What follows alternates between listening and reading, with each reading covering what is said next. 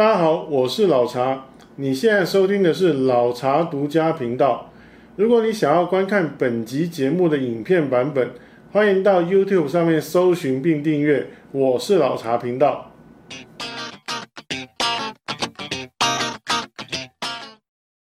各位朋友，大家好，我是老茶。之前在影片里讲过，人的大脑每天会冒出五万个到七万个不同的念头，虽然有大部分你可能都忘了。但有一些会一直在你的思绪里面反复出现，有些是好的、积极的想法，也许有机会发展成不错的目标或习惯；但有一些可能是负面的、消极的，有可能会影响你的心情，甚至会让你觉得忧郁。所以你有没有想过，你的大脑可能也需要针对每天这么多的念头，定期整理一下？这个也呼应了之前在介绍如何让你不要被分心干扰的专注力协定里面提过的。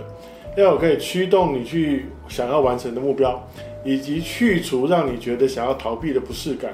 这样子你才可以维持专注，不会一直想东想西，一事无成。你可能会说，大脑要怎么样整理呢？今天老茶要介绍一本新书《大脑整理习惯》，书里介绍了很多种可以帮助你整理你脑中想法跟情绪的做法，有一些也是我本来就有在使用的。今天就来介绍一些书里的方法。我整天在电视广告里面都听到要补充葡萄糖胺，提升行动力，感觉我都很想去买一罐放在书桌前面，当我不想写脚本的时候喝一点，可以提升我的行动力。好，我知道这笑话有点冷。我们常常会有因为某些理由啊，没有去好好执行我们原本要去做的事。你有没有想过，真正的原因是什么呢？很多时候我们会把它怪罪到环境上面。举个例子，有时候我会有这样的情况。本来打算要好好的认真写一个讲义 PowerPoint，结果一坐到书桌前，发现办公桌很乱，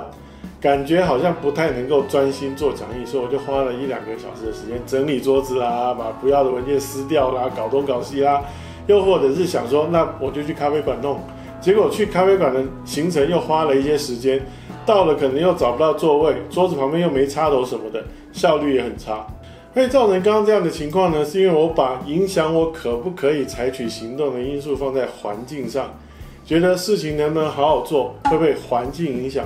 但是其实这样的心态是需要被调整的。书里面建议，当我们要采取行动的时候，与其在意周遭的环境，反而应该专注在我们的能力上。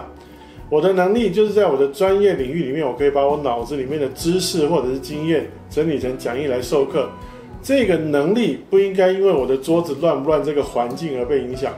只要龙五手上有枪，谁都没有办法杀他。不是，只要老查眼前有电脑，随时都可以做讲义，这样才对。就算没有电脑，我都可以大致用纸笔来写一个大纲，想想内容，这也是 OK 的。甚至在更高一个层次的话，除了能力之外，应该要思考的是我们的身份。这里指的不是你的职务啊、头衔，或者你是不是富二代。而是你怎么定义你自己？书里有举一个例子，作者看到一个类似抢救贫穷大作战的节目，里面的经营达人要去辅导一家鱼料理的店，其中一段是那个达人要教老板的儿子练习处理鱼的技巧，那个儿子他也答应说要好好的练习，但是之后没有做到，那就达人跟他恳谈了之后，发现那个儿子其实他还没有下定决心要继承他的家业，后来经过。恳谈跟思考之后，那个儿子决定，嗯，我要成为下一代经营者了。他的学习意愿有了之后，很自然能力就因为这样提升了。所以，如果假如你定义你的身份是设计师，那么虽然你现在有些能力还不够，但是身份会驱使你用我可以练习、我可以学的角度去行动。然后，另外喜欢棒球的朋友应该对日本的知名选手大谷翔平不陌生。我以前的同事是他的忠实粉丝，整天的话题都是他。然后，一九九四年出生的大谷翔平，除了可以投出球速达一百六十公里的快速球，打击能力很强，是漫画里面的怪物级选手。高中毕业之后，他就获得日本八大球团第一指名。你可能会说，嗯，这应该就是他的天分吧？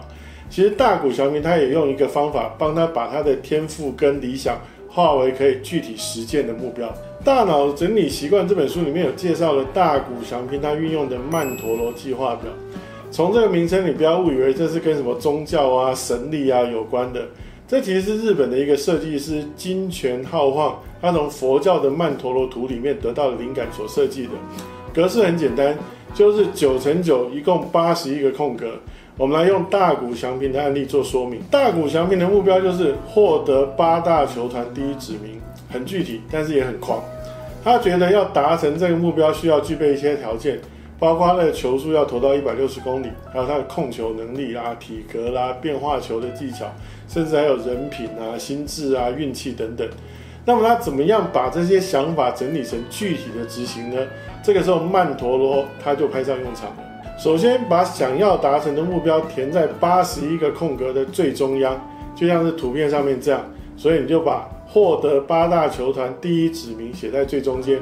然后在旁边的八个空格填上要达成这个目标必须完成的八个项目，这就是第一步。然后你再把这八个项目也写在围绕中间这个九宫格旁边的八个九宫格里面，然后再分别填上要完成这八个项目必须执行的具体的行动。这个曼陀罗计划表就成为你接下来的行动准则了。曼陀罗计划表虽然看起来很简单，但是有两个优点：第一，你可以在同一个页面里面一目了然又很清楚，那不会遗漏；第二，就是因为这个空格的设计会让我们很直觉的想要把这个空格填满，所以也会刺激我们去发挥我们的创意。大脑整理习惯书里面还介绍了很多可以帮助你好好整理思绪跟想法的方法，建议大家可以找来看看。之后老茶也会在影片里面持续介绍不错的好书，记得订阅跟收看老茶的频道。而喜欢阅读的朋友也可以订阅老茶的老茶独家私房笔记，影片描述里面有连接。我们下次见。今天老茶就先说到这边，欢迎订阅我们频道，收看最新消息。已经订阅过的朋友，记得打开小铃铛，才不会错过精彩影片哦。